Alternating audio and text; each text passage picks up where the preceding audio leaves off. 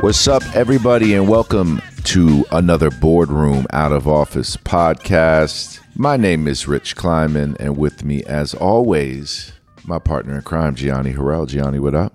What's up? What's up, Rich? Number 44. Funny, funny note to our listeners is you know how Gianni and I have been talking about 45 podcasts all year. Apparently, I didn't know the terms of the contract. It was more like 50. But the truth is, I don't think we're going to stop at 50. I mean, gee, unless you're trying to stop, I feel like we got a nice groove going. We have a nice conversation vibe, and we'll keep having these conversations and building out this brand out of office. How you feel about that? I'm down. I'm down. I mean, cadence, our advertisers double up. Keep the checks flowing. Ooh, I love that side of you, bro. That's what I fucking like to hear. Sounds like me and you on Hot 97 when we do that, right? um, but yeah, you know, the truth is, is that uh, we're trying to grow this podcast. We're trying to get our listeners out there to tell their friends, to tell their friends, tell their friends, because I think we have a funny, uh, I think we have a funny way of doing things here, and people seem to like it. But like anything, you got to put in the work. So let's keep chugging along. You know, I was trying to figure out what we were going to talk about today because the goal for today's pod was no guest. And that is not because we can't book a guest. Obviously, as everybody could see, we have booked a nice handful of guests over our first 43 weeks. Last week, Claressa Shields. That was fun, man. That was fun. I'm excited for her fight on June 10th. I remember that photographic memory. June 10th. And her special comes out June 3rd. But she was awesome. Um, I had never met her or spoke to her. I was very impressed. She just like jumped right into it right before she was going out to train. But I realized like what we need to do more, G, is talk, man. This pod is coming out tomorrow. We're recording on a Tuesday. Pod comes out on a Wednesday. It's not live, everybody. Newsflash, it's not live. But tomorrow is the release also of very exciting news in the Boardroom 35 Ventures world. We have partnered with Sabrina Ionescu, um, who's incredible. She was the first pick of the New York Liberty in 2020. Uh, played basketball at Oregon, star point guard. Has a Nike contract that's very rare for an athlete um, coming right out of college that you normally see in men's basketball in the signature shoe space. Uh, but beyond all that and her whole business portfolio, she's so impressive. She came by the office a few times. She's got incredible perspective and point of view, an old soul, but she's already off to an incredible start. And it's going to be exciting. So that, that announcement is out now. Um, gee, you hung out with Sabrina a bit, right? Yeah, she's dope. She came by the office and she was explaining to us how she negotiated her Nike deal. And obviously, she played with Oregon, and Oregon is home to Phil Knight's Nike. So they already had a relationship. And so she was explaining to us that since she already knew Phil Knight before signing to Nike, that she negotiated directly with Phil about her contract. It was so gangster, bro. I remember we were all listening on the we met on the terrace at our office and we were all listening to her speak just a bit about like her first year her last year, like right from college to what was going to be her rookie year in the bubble, but that was obviously during the pandemic, screwed everything up. She got hurt, played two games. But now she's off to a great start. The team's off to a great start. Basketball in New York is popping. Basketball is popping, period. I mean, this was a washout of a weekend in New York City. So it was a lot of basketball consumed. I, I assume you did the same, my friend? Yeah, and let's talk about it because I've been watching these Knicks games, probably not as adamant or I'm nowhere near as diehard of a fan as you are. But tell me straight up, I'm sure it kills you that Trae Young is like single handedly assassinating your Knicks, but also, isn't it so exciting to see him do it? Yeah, I mean, listen, obviously, first of all, this is an interesting time in in New York basketball because yes, I have been a Knick fan my entire life. It made up like damn near every memory of my childhood revolves around a Knick memory, a Knick time. But obviously over the last nine years I've worked with KD, like what shifted is that like my focus is on the team he's playing on and everything else I kind of block out. So I was like that with the Thunder, but I rooted for the Knicks because and and by the way, there was no like I was anything in question at that point. Then I rooted for the Thunder uh, Warriors. That shit was epic. And at the same time, like I rooted for the Knicks, but there was nothing in question. Now I'm a net fan, one through and through, because like people need to understand, like that's what it's like when you got family on a team.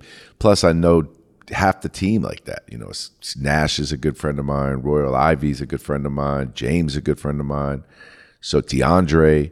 So it's like I love that team now, like it's my team. But right here are the Knicks, who I'm always going to hold this insane fandom for. And when they get to the playoffs, there's no feeling like that. What happened in the Garden last week, man? I was at the Knick game last week for game two, and I've been to I've been going to Knick games since I was seven, 1983. I remember those teams. I'm not even going to name those names because it's like some old man shit if you name those names. The 90s Knicks, no one, I lived in that motherfucker. So if Kevin leaves the team, you're still going to be a Nets fan? Nah, I mean, look, maybe, maybe, because maybe we'll be a part of the net organization for life. You know what I'm saying? I don't. I have no. Kevin's not going anywhere, so it's like, um, yeah, I'm gonna be a net fan. But I, you know, let me tell you something. Especially growing up in New York, like I'm a giant fan through and through. But I do not at all hate the Jets. I root for the Jets. I'm a Met fan through and through but I do not hate the Yankees at all. I root for the Yankees. I'm a Ranger fan. You know, I don't even pay attention to like Islanders, Devils. No disrespect. And I used to be a diehard Knick fan who liked the Nets. I never fucking hated the Nets, especially when I worked at Roc Nation and Jay first got the team and they were in Jersey. Like that shit was popping when they were in the finals. But now it's like clearly the Nets come first because my man KD come first. That's what it is. So that team I'm riding with. But I fucking want the Knicks to win and with the same emotion. However, if it ever came down to it, they played each other, then it's about the Nets and KD. But you know, people, no one else could understand that because no one else would be in this like unique situation. Because I ain't just like the Knicks growing up. Like if you know me, you know what that was about. Um, and then I'll and those memories. By the way, I'll throw on a Knick game from back in the day during idle time on YouTube. You don't even know. I'll be watching like a playoff game the old NBC sports coverage just to watch it because that shit brings me back to a place like I'm like had no fucks, no fucks, just watching that game with no fucks. Um, you ever been to a game at the Garden, bro? I sure have. You ever been to like an electric one though? Nah, the f- the damn my first Knick game may have been when Allen Iverson was on the Pistons. Ew. And I and I went to that. Ew, that's like the weirdest memory ever to have. I know. Well, I was just hyped because it was AI. But I was like, "Fuck it, we out." Nah, I guess that's. I mean, if you're a fan, it doesn't matter. That's funny shit, though. You Pistons. I can't. I can't tell you one player was on the Knicks at the time. You was just locked in on on AI. Yeah. Your favorite players are AI, Nash, and Steph, right? Yeah, exactly. I mean, KD aside, obviously. See, that's the thing, right? Now, when someone asks you, you probably say everything like, "Well, obviously KD," but then because family, when it gets to that level, like, what you, what do you mean? Like, no, I tell them the truth. I'd be like, "It's KD," but yeah. before 35V, I was a Steph fan. You understand why I'm so close? Like, not that I don't love Justin Tuck, right? Like, I fuck, that's like my real friend. But like the reason why I've gotten close to Danny Jones, I just got connected with Coach Judge because like when you love a team, like you want to know these motherfuckers. Can you put that together and you rooting that shit like it's your people? And they're good people. That shit is, you know, whatever, man. I mean, it ain't that serious, but it's shit I love to do. uh, what'd you do this past weekend besides watch hoop? Nothing, right? Nothing. It was rainy in New York City. Relax. Got some errands done enjoyed the vibe of the quiet New York City raininess. What's an errand when you're 26? Go and get your sneakers clean. Yo, dude. Ding, ding, ding, ding, ding, ding, ding, ding. If I could have fucking even like guessed what a 26 year old errand could be for someone like you, a fly motherfucker, it would be get my sneakers clean and that shit hit. straight, straight up. I got to be fresh for the month. That shit hit, bro. Um, I understand. Yo, those like weekends in your 20s when like the stress was like whether you were ordering in in the morning or going out to brunch or should we order in then go get brunch you're not even gonna be hungry like no fuck it we'll order you twice like watch movies go to sleep and then like you want to go out tonight? Nah yeah fuck it get hot you know that's your 20s What's an errand like for you? bro errands it's a string of them now on a weekend. I mean not gonna front during the week like i, I mean no i check bro you know me because my apartment is like spotless. So like i'm not saying that i am cleaning my apartment every day but i'm straightening shit at all times. So i'm like always locked in at the house a um, but i'm not doing errands like that during the week but on the weekend it's like driving your kids places picking something up um, but sure you got i i got a good i got a good foundation at home so my errands are are you know things I can't talk about.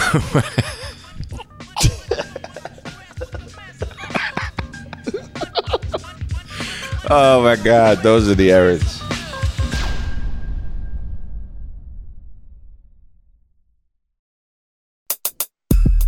Oh my god! You know what though? I was, realizing over the weekend because um, I'm always looking at the commercials during the games, or I have historically looked at the commercials during the games, right? So I'm looking at like I was watching the Knicks Hawks, and we'll get back to that in a second. But I was watching the commercials, and beyond the fact that I can't pay attention like during a break, right? I'm either flipping the channel or I'm on my phone, and I'm not really locked into what the commercial is. I realize that commercials now, or maybe they've always been, but it seems like now more than ever is always an insurance company right? It's like always a bank or an insurance company. Chris Paul dominates the coverage with State Farm. Like what it like whether I haven't liked every single spot, but as a campaign to have this like staying power, I mean they really pushing this thing. And like I saw Cliff Paul come back the other day, but it's it's it's like it is what it is now. And our girl Sabrina was in one.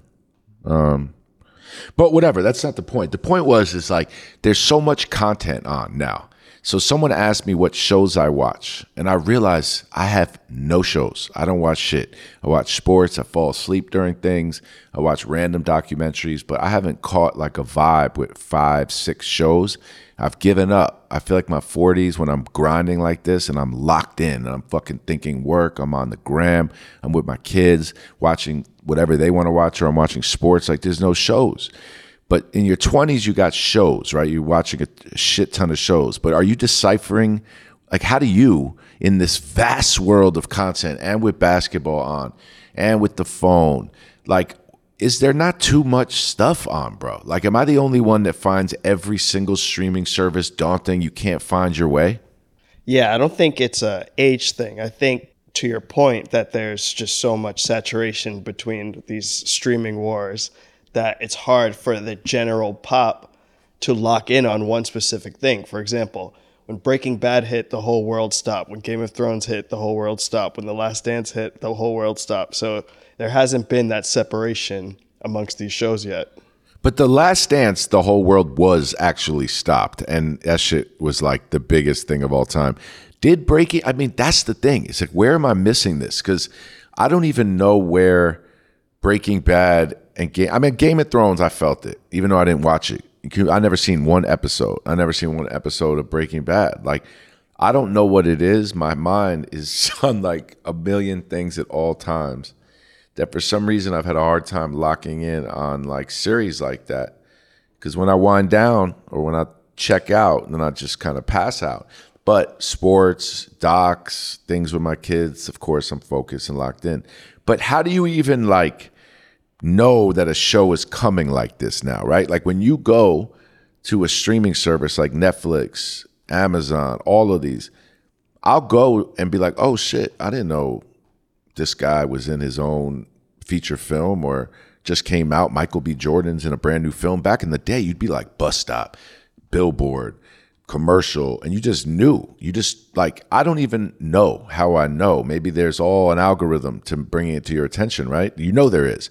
But I guess at this point, people find their own shows. There's so many shows, however, you stumble into it, which is why I've been so focused from the jump with Boardroom on knowing that while the content is so important, it's the brand that really like resonates with people. That's the thing. It's like I've been saying this forever. I know that streaming services will begin these joint venture deals that allow people to believe a brand. So it's like you fall in love with, let's just say, Imagine Entertainment, right? You know, Imagine has created Academy Award winning films, Emmy Award winning TV shows.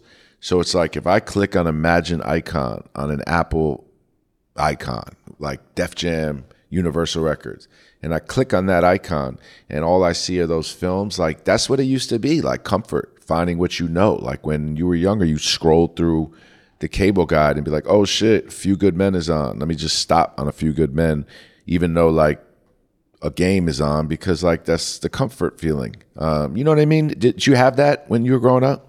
Yeah, but to your point, like of course branding is important, but I think content can drive a brand. For example, nobody was watching I'm going to use two examples, Breaking Bad and Power. Nobody was really glued to Starz, but Power kind of blew up Starz.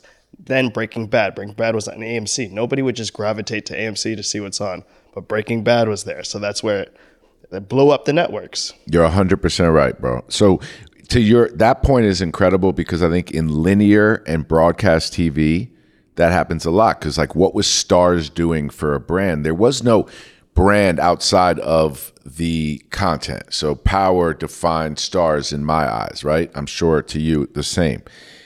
In the digital media space though, I have a hard time figuring out what content individually stands out, right? Like every day. Think about when you when you're consuming content scrolling through with your finger so quickly and you get like a second of a clip to to connect with you. How the how the fuck are you to know if you're to lock in on that? Like how did Hot Ones become that way? Because they had enough in a 30 second clip to be like, "Yo, is that Shaq crying from eating hot one hot wings?" I'm clicking on that, and that should hit. But Complex was already a big brand, so I almost look at that as like the digital media version of HBO having like a hit at that point. You know, you put out eight, you put out 800 shows. Like you have the media and the marketing and the branding. You're gonna have shows that work. I think what a brand does though is allow you the ability to like have quality over quantity, to have a theme throughout what you're doing stand behind that brand and it's about the brand and the content you're going to find more compelling at times less compelling at times different verticals of that content you may gravitate towards more than others but in the form of a linear broadcast network yeah like if i'm uh, if i'm a a new streaming service, like you know, you need a hit show straight up. You're not out there trying to build a brand and put out newsletters, Star newsletter and Star conference. Like different uh, different model. So you're you're 100% correct. Um, so playoffs right now, let me tell you what I'm thinking.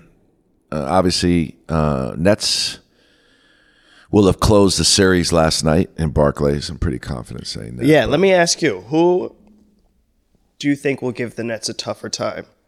The Sixers or Milwaukee? Well, I mean Milwaukee. I think Milwaukee for sure, but um, that's also now a bit loaded as, as you know, Joel got hurt last night, but like I really have taken on the mentality. Oh, he did? Yeah, what well, happened? I don't know. I didn't actually read how serious it was or not, but he didn't play in the second half. So Washington won. It's 3 1 now, going back to Philly. They'll, I mean, listen, Philly will probably play. Well, I'm going to say it. Philly may end up playing the Knicks. Maybe Knicks should come back and win in seven. And it'll be a crazy crowd at the Garden. Go to Atlanta, steal it and they come back to the garden. Crowd will be, oh my God, that'll be next level. So let's say the Knicks will play. Um, I'm confident, so I'm going to say it, but I'm also like, you know, could not happen. But Knicks, Philly, Nets, Hawks. I mean Nets, Bucks. But listen, I, I, take on the mentality that like I've learned from watching Kevin. It's like I, I just locked in on the Nets right now because I don't know, man. I'm not really worried about any team to be quite honest. Like, like I really am not. I don't even. Me think. either. The way I see it, any other team has scored like 130 points to keep up with us. Yeah, and and and you're talking about like it's not you know you're talking about three players that are elite, elite IQ'd athletes. You're talking about Kevin, who I think is like as good a two way player as there's an elite. Doesn't get enough credit for it. I mean, he can he can legitimately impact the game defensively as well as a handful of others in the league, and the three of them, you know, can score at will. James is such control of the of the court, and then you're talking about a great team. Hopefully, Jeff Green's back healthy. Great coach team. Joe is a sniper.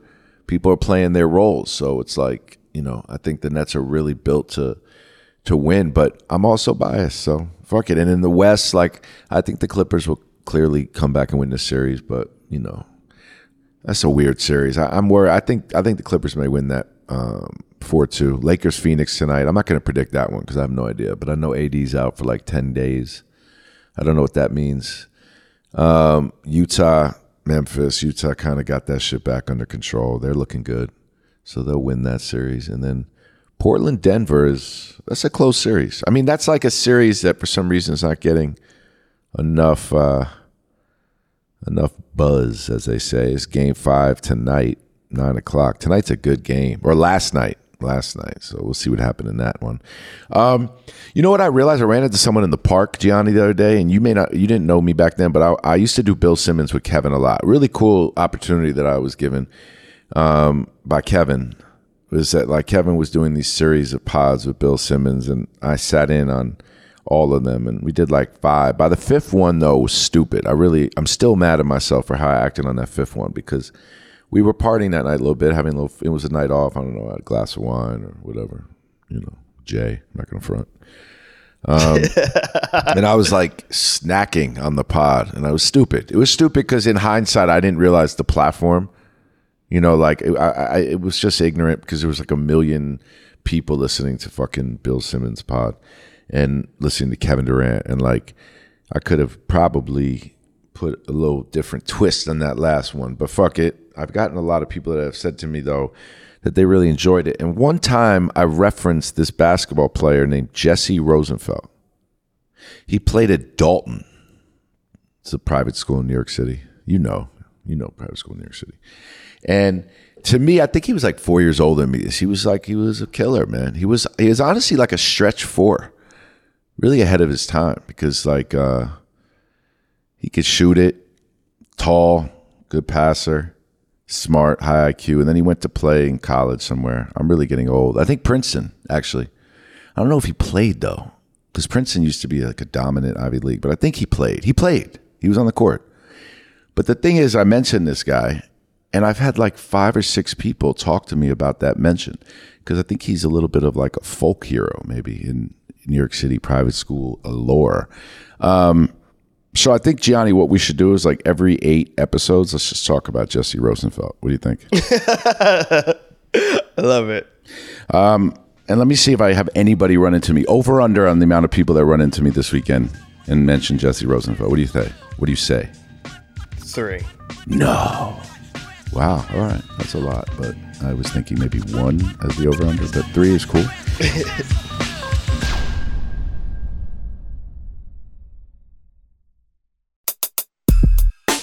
Um, I just saw the New Yorker cover with Rich Paul. That shit was fire. Um, he's incredible, man. He's really built an incredible business. He's a special dude. Obviously, um, like we're we're drawn to people like that. That's what this pod's been about. That's what um, the whole boardroom brand's been about. That's what my whole life's been about. There's a lot of times I read shit that he says and it feels like I feel the same way, you know. And and everyone's lives are obviously different, but there were some parallels in his thought process as a kid, which is ironic because you know we're both named Rich and we're both friends and we both work with global NBA superstars. But he's built an insane business, uh, full service sports and entertainment agency. Company was uh, stake in his company was bought by UTA and he's expanded into multiple sports. But he's just he's graceful, bro, and he's got a he's got a vision, and he's got um, he's got a confidence that is necessary because nothing can truly get accomplished as a leader if you don't have a confident exterior and interior. Meaning, like, not only do you have to act confident, you got to really be confident. And when you really are confident, people can see it on the outside. And that's like probably the thing I point to the most about when I started to see a real uh, arc in my career. And I think people that know me well feel the same way is that like at some point you just can't give a fuck, and not in like a in a mean way, and not in a fuck you way, but in like, look, if I want this, I keep waiting on someone else to do it for me. Um, I know that I'm the only reason this is going to get done. And that means I got to delegate sometimes. That means I got to take over sometimes. That means I have to sell sometimes. And that means that you have to be brewing with confidence. And Rich Paul is is that way. And he's relatable. He's smart. He's prepared. And uh, I'm very impressed by how they move. It's obviously inspiring. Um, a lot of times, like I'll post something on social media or Instagram, or someone will about our business, and like every comment will be like, "Y'all just copying them." I'll be like, or like, "This is a poor man's Rich Paul," and it's like, well, first of all, like our businesses are no relation to one another. A, B, I've known these guys for so long, like before I was even in basketball or sports or whatever. I'm, I'm not even in basketball like that. No, I am, I am, but you know what I mean. Um, yeah, and to your point, like that self belief is everything. Like that translates in your whole existence. Like when when you are just fully aware of your core beliefs or what you what you feel is dope, what you feel is hot. You can't and you don't you're just zoned in. You're not you have tunnel vision. You're not listening to anybody else. And then you'll find the people on that path that think the same way as you and you're like, "Oh, I'm not crazy." Yep. I actually knew what's up the entire time. Straight up. Or even better, I actually realized I knew what's up and they didn't. Right. You know what I'm saying? And then all of a sudden, but it's evolution. First you you you you know, you fit in the room and I think that was the hardest evolution for me is I got myself in the room, but then being able to instill my will in the room, that's where it's a battle because that's where the real motherfuckers are. Like that's why you wanted to get in the room. So if it was easy when you got in the room, then it would be like, damn, you must be you have a gift at that point. You you're sitting on something, right? Like you have a, a you're a master of a craft. But if you just a hustler, if you just like a you want to be a mover and shaker, you want to be enterprise or whatever the fucking word we'll use, like that's where the battle is, you know. And the thing is, is like just to finish what I was saying about Rich Paul and Mav is like obviously, like look at all business is inspired by someone else, and someone builds a version that like was originated in like in admiration for something. You know what I'm saying? Like that's just the way it is. And then and then regardless, like you know what they've done for the game of basketball, LeBron and and Mav and Rich and Randy is a different blueprint, an iconic one, in the same way that MJ left this blueprint of like, I want to be, I want to be like Mike, like I want the Gatorade ad, I want the Nike ad, I want the uh, Hanes ad. Now that shit is like, I want to build a business, I want to build a school, I want to build a, a, media company, I want to invest in technology, and that's fire, right? And I, de- I definitely think Kevin is, you know, blaze trails, but LeBron set the blueprint in the league. And a lot of it, as we've spoken about, has come from Roc Nation and, and Jay Z and Rockefeller and hip hop and and um, Bad Boy and and No Limit and So So Def. Maybe not. I don't know. So So Def. So So Def too. Yeah. I'm just dropping joint venture deals in hip hop now. But that blueprint, which is like you, you have to be able to do that and when people say like, "Yeah, I'll do that shit," like when I have the money, or like, "Yo, if they pay me this, I'll do it," but that's not the same thing because the the real like that real feeling of confidence is when you know, shit, I don't have the money, I don't have the ability to pay my bill if I have to like throw like throw the the card like my dice out or whatever whatever analogy we're going to use. But you got to do it sometimes and that's a confidence thing. That doesn't come with just being like yeah of course bro. If i had money in the bank i'd do it or like yeah bro if i was fucking kevin durant's manager i'd be confident too like nah bro stop yeah and then to your point there's confidence and there's blind confidence okay it's okay to be blind confident it's okay to feel that you can do everything but don't be so confident that you can't take advice and then you get lost in the sauce. Bro, and you know what? Not you're spot on today. And not only is blind confidence I actually don't even know if it's all right sometimes because ultimately you're going to end up. It's okay if you have a good people around you, right? Because you can be blindly confident about your business because you know you'll always hear an entrepreneur, an entrepreneur say that like eh, obviously every great idea was shit on in the beginning, but blind confidence when you fly in solo, like when I'm watching that WeWork doc, and I'm like, who, who the fuck did not grab this dude up? Like, I don't understand. Like, what are you doing? What are you doing? You're screwing up a genius idea. You've built an incredible ass brand and you really think you're God. Like, shut up. Stop fucking it up. But you know what? He couldn't because he had, uh, you know, a wife that was on that same shit. I'm listening to, I'm watching the doc and like, I'm, his wife is talking to her friend in an interview, I think Gwyneth Paltrow, who I have so much respect for, who think is so intelligent, truly and I'm like, she's speaking, the woman, Rebecca is her name. I'm just like shitting on these people. It's horrible. But, um, and, and it's like, they, they look like they're in this different level of like space that no one else could be in. And like, that was really what like they turned WeWork into when it was just really an incredible idea. Like they should have ran the business, but the blind confidence turned into delusion. And you can have it if people will check you. But if no one's going to check you or you're not open to be checked, like, by the way, bro, and I know you know this, if I ever sound that way, check the shit out of me, bro, because I'm never going to be, you're never going to sound. Yeah, but th- what people also need to realize about themselves is you have to have different types of people around you, whether, regardless if they're think like you or whatever, they have to come from a different place. So you have that perspective. And you yep. have that. You have mad different types of people around you.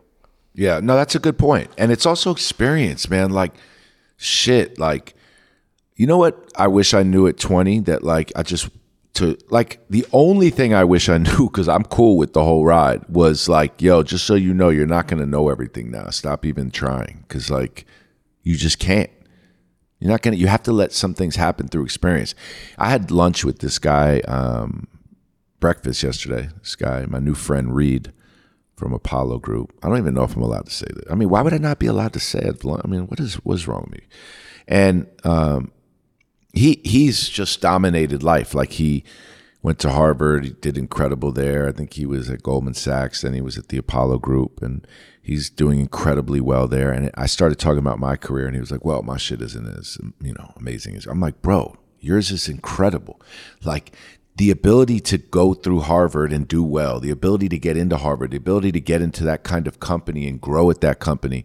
For some reason, young people are looking at that as not the same like success as some of these entrepreneurs that trust me are not doing it to the level that people like that are doing it and that there's a lot of entrepreneurship within a corporation. We we realize that when we talk to David Solomon, like we realize that from a lot of our guests.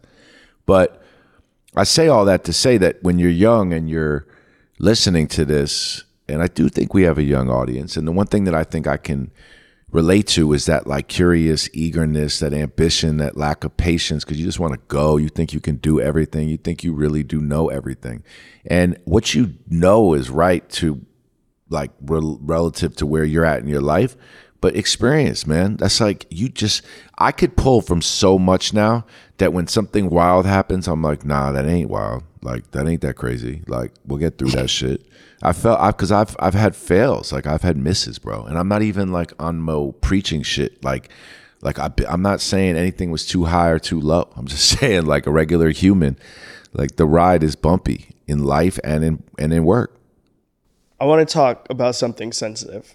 Yeah, let's do it what level do you think somebody has mental health issues or somebody should have had a little bit more tough love? Wow.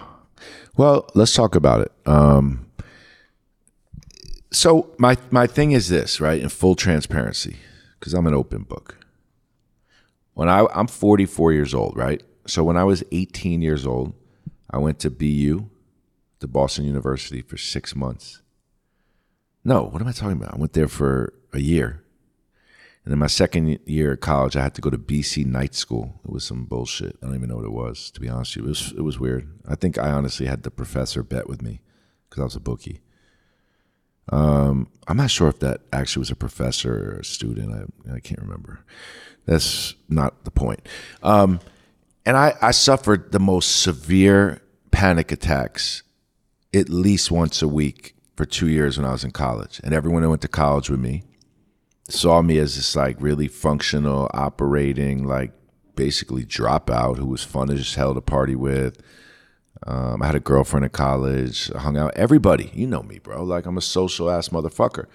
I was a bookie, but I really think people were confused because like I went to the hospital like five times in two years, bro. I had a formal one night when I was in a suit and tie, decked out, and every time it was nothing but a panic attack. One time I went, they thought I was on crack because they couldn't imagine that I was like bugging out like that. I went to a doctor on my own in college, some like psychopharmacologist, some wild shit because people didn't talk about this stuff then. And I was never afraid to own it. Like, you know that about me. I just was like, yo, you know, I don't give a fuck. I'll tell you exactly what happened to me. And they were prescribing me medicine. It was a very messy time in my life, right? That's 26 years ago. And I suffered with it, you know, off and on for times in my life. But suffering with it was like less and less and less. But where I'd have panic attacks, breathing attacks, like shit like that. I've never been depressed. I'm a happy, optimistic dude, and I've gone through real shit. So there's a difference between being depressed and being anxious. There's a difference between having like anxiety disorder and depression. And I'm going to get to my answer. And I really got in this, bro. Like when people were building careers, I was really not but I was finding myself and I was learning and I was like suffering and I was like starting businesses and I did start getting my shit together like to some degree. But I really did struggle with this. And I not one time would refer to myself as having a mental health issue, right? Is why I say that. I think that there are some people that maybe would say I did because I was medicated straight up. Like I, I could not operate. I was going through a lot of trauma in my life and I could not operate. I had these severe panic attacks, but I wanted to fight through. So I travel, go places, parties, um, jobs, and I would have these fucking crazy things. And I would like, like it was nuts. People that knew me growing up, no. Like people that really hung with me knew. Like come to my house, I'd fucking smoke as a kid, have a panic attack, right? I never once considered myself having a mental health issue, right? Because while it may have been diagnosed as something anxiety disorder, et cetera, at that point in my life, the conversation wasn't very prevalent. Fast forward to now. There are so many levels from what I know from my experience, and I have family with issues, friends, I'm sure everyone does, right? This isn't like some new strain of a disease. Like this shit is forever some of these medicines that people treat themselves with have been around forever and some people don't get treated with medicines right very new york thing to just talk about the medicines but it's a real thing psychology all of this long time however the degrees of it vary you could be schizophrenic bipolar depressed like really depressed and all the other things on the scale of mental health and some of them are truly diagnosed, and some people, I think, are diagnosing themselves, and some people are using the general feelings of stress and being overwhelmed. And maybe that's mental health for some people. But I do think we're on a slippery slope because everybody's feelings are real. Gee, and I'm not taking away from anybody. Everybody that feels shit, I'm empathetic for. I'm as empathetic as there is for everybody and anybody. However, it's a slippery slope to be able to use the word every time you're going through something because being able to say you have a physical ailment, when people say that, the expectation is that like there's a real thing, right? Like you're not asking questions, but having the sniffles or having a sprained ankle or I jam my finger is not the same as I have a compound fracture in my leg or, you know, God forbid, something else, physical ailment. So I'm just saying that there's a slippery slope now because, like, you can't question anybody that says it, obviously, nor should anyone question anyone, period. It's nobody's business. However, slippery slope. And I think that there has to be so much education because of the amount of people with platforms that are just saying mental health, there has to be so much education now for young people to be able to decipher the difference between what they're feeling and what's real and what's not, and what they should be expecting and what's mental health. So, to use you, your example as the example, because I just want to stick to you, because I, as you said, feelings are real and I'm not here to offend anybody. However, do you think your anxiety attacks that you had in your younger years throughout college was because of a physical chemical imbalance or an inability or unawareness to deal with stressful situations? Well, I think a hybrid, right? Because I think that like there is a chemical disposition that comes, I believe that strongly. I've read science high level on, you know, medicines that they've been giving people forever, Prozac, all these different medicines. And there is a chemical component to it, 1000%. I think there is a environmental and a nature nurture, whatever all that is. And I believe that, you know, some of it is inflicted at times by that. But I also believe that however it happens, which is what is real, and this is the scary part, and this is where young people have to be careful because when you say something like that, G, and I know what you mean because I'm with you a lot of the time, but you don't also, and this is why I say it's such a slippery slope because who are any of us to say? Because you could have somebody that's, let's just say, Gianni, not having a sturdy like foundation at home, not having a real disciplinarian with them, not having any self discipline, not being tough, right? Just not being mentally tough.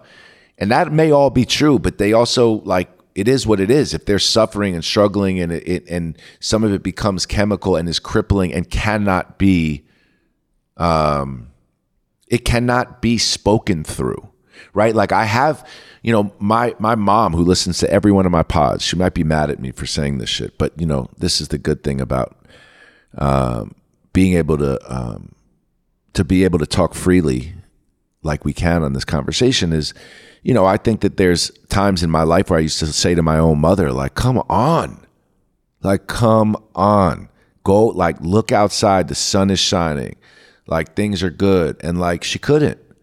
And looking back on it, like, I really should have paid more attention than that. So think about that, like, for whatever reason. And, and I think she probably was getting help, but like, that's real. So I just think that, like, you know, to get back to a more mainstream combo, even though I do like you tossing it to me, is that athletes, for instance, have to deal with things that are uncommon to most. They also get rewards that others don't at times. But it's not always as pretty as it seems, bro. I'm very close to it. There's real shit, real emotions, real human stuff, and uh, an environment that not everybody can deal with and that not everybody signed up for when they wanted to be a professional athlete. And the media has become something that I think is both a culprit for a lot of this as well as a scapegoat for a lot of this because I think that the media historically has been a part of sports for a number of reasons and one of them was to get the sport out there tell the stories and when you hear sports that don't get a lot of coverage and you hear athletes that don't get a lot of coverage or they leave to play in big markets. What does big market constitute? Media. Like people want the media. And the media then pays these leagues a truck ton of money.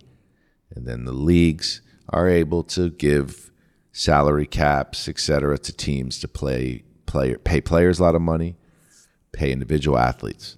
But the media is the culprit when they've basically taken advantage of the new technologies, the platform, and the kind of entry point into being a journalist is not what I always assumed it should be as a kid, which is like people that really wrote about basketball. Like I used to read journalists as a kid, even Peter Vecsey, who I really liked, the New York City like trash talking NBA guy, but he really loved and wrote about sports. There was passion and emotion.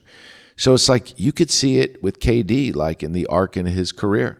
He's gone through real shit in his life, and he's gone through moments with the press, etc. But like, you know, he does it. He does it because, like you said, he ain't gonna let that be the scapegoat for his own happiness, the media, and you can control your narrative a bit. But the truth is, is that like if you're dealing with something in your life and you're looking at the landscape of the things in your life, the last thing in the world you want to do if you're going through some shit, right? Like Naomi Osaka, if she's going through some shit in her life, the last thing in the world she wants to do is talk to media, especially media in a foreign country, no disrespect. And whether she handled it right, wrong, etc., it's like it's just going to be the last thing you want to do. However, knowing it's part of it, accepting that it's part of it is like I'd be very interested to figure out a solution straight up because it should not ever have gotten to the point where she had to not do what she loves doing for the next two weeks and, and hopefully winning another grand slam. So that's you know if and, and and the mental health component of all that if you really if you're struggling with that the media a is just not going to know like you know what i'm saying and b there just has to be a flexibility period there just has to be a flexibility because the, we all want the same thing but some journalists have to let go of the headline yo they got to let go of the headline they got to do better they got to look in themselves be like yo hold up you know what i'm not trying to write this shit I'm to write about the intricacies of the game. Like, I don't want to write about the dumbass shit I just read about on Twitter. You don't have to. I've heard journalists literally say, you know, I have to. It's like, no, you don't. Like, you don't. Yeah. Part of me, I'm, I'm, I'm trying to figure out how I feel because part of me feels that if you've been working your entire life to be center stage at what you're what you're manifesting to be, you should not relish, but just accept that there may be some things along the way that come with the job, just like any job. However, to quote to quote LeBron from the shop because we were talking about the shop earlier, nobody gives you a guidebook on being where you want to be once you get there. Yep, straight up. You're right. You're right. You're right. You're right. And that's why I'm saying like the flexibility on this, like here's the thing. If she didn't want to do the media, let's just take Naomi for instance. In the French Open heard that. And I'm the CEO of whatever organization runs this. I'm just like this, like, all right, look, she's a human being. She got to do the media only because this is how they're thinking, right? Like, we got to find her though, because then everyone won't do it. Well, this is what I'm thinking. I'm like, nah, I'm not going to find her. Let's talk. Let's figure it out. Let's make a statement that says that you know Naomi. Uh, you know, you don't make a statement about anything with Naomi. You just make a you make an effort to say we need to address this. We need to address this. We need to figure it out. We need to figure out a bridge to figure out how athletes can embrace this again and how we can get our jobs done. Because you are talking about individual people trying to get paychecks, sitting on Zoom now or in these rooms. I've seen the media room. These guys are not like chilling. They're not, yo. But at the same time, like, leave her alone. If she doesn't want to do it, like, let's not. Why are we overthinking all of it? Because, by the way, most people want to do media. They do. They may say they don't, but most people do. So if the ones that don't, don't, eventually they will. Let there be minimums. But just like shit being so black and white right now is stupid. And, you know, look, I to your last to your original point about mental health, the only thing I would say is this is not about Naomi, just for the record. This is in general. It's a slippery slope because if if every responsibility is met with like, nah, I'm not trying to do it. Tell mental health, and I'm again, this is not Naomi at all because you know how I feel about her, and I believe in in in like her original um, vision of what how she wanted this to come across and how this to happen obviously was not this like that she had to lose playing in the open and she really couldn't be there for that. However in general for people like come you got to know what you're like if you're you got to i'm hoping that everybody that says those things has done some research to understand how they feel. I think that's important when you have a platform to research to make sure what you feel and think and and and want to do is is say these things because young people have to understand the difference between some of the things they're feeling. You know what I'm saying? Because now what happens if someone's like, "Yo, I got mental health issues, but I, I, am not feeling this." Have I'm, I'm see these guys talking like some people get motivated by the article, some people get motivated by the interview, some people just get motivated though by being having relatable people in their life. That's why programs like AA are so big because everybody in these programs can relate. They have a language that's there. So like in in mental health, it's like if you're reading somebody else's story because the scale's so wide, like how am I relating to your story? I thought I had mental health. You know what I'm saying? Like it's a lot of different elements to that. So, you know, it was a long thing. Bro, honestly, I like doing pods like this, bro. I'm gonna keep it real. yeah, it's a vibe. It is a vibe. Um, on a not serious note, before we go, we had a conversation in the office this morning about NFTs and trading cards. There was a tweet by a sports journalist that said, like, have we hit the peak? And, you know, I was thinking uh, cryptocurrency kind of had a peak four or five years ago and then, like, lived in this, like, up and down. Have but, you bought an NFT, Rich? No, I'm not, well, I, I have a Top Shot, but I've never bought an NFT. I didn't even buy it either. It was gifted to me. But I have, um, obviously, I, I have crypto Doge, Ethereum, and and Bitcoin. And um, I, I held Bitcoin, a little bit of Bitcoin from back in the day. I sold some of it when I was still trying to climb that level of security in my pocket. You know what I'm saying? Sometimes you just got to pull trigger at one point when you're looking at your portfolio. I was talking to my brother earlier. Um, I was asking him about his portfolio, and he's he's just getting his um, He's he's just also he got his like confidence thing. His you see it too. You know Andrew well. He's he's starting to really. Uh, he's got an incredible vision. I know I could see it when I talk to him. He's got that vision, and he's got the glow. But um, he looked at me like, "Nah, I sold my shit." I was like, I was in the car. I'm like, bro, do not sell your Doge. Hold, hold, hold. He looked at me. He's like, nah, I'm sold all my shit the other day. I sold my shit rich. I'm like, I understand. I understand. The good thing is the shit's still sitting in this like dormant stage that like it's almost like a roller coaster that is back down right now. So if you want to jump back on and take the ride again, you could take the ride. Like see what happens if you if you could play the roller coaster ride up and down again. But some of them will level off. Um, all right, man. Well, boardroom out of office. Episode 44 was fun. It was me and you talking shit. Sabrina Ionescu, welcome to the 35 Ventures boardroom team. Um, excited. NBA playoffs are cracking. We'll bring a guest back next week. Who we got next week, G? We'll get someone dope. We don't have anyone locked in yet? We always got somebody locked. All right. I like that. I like that.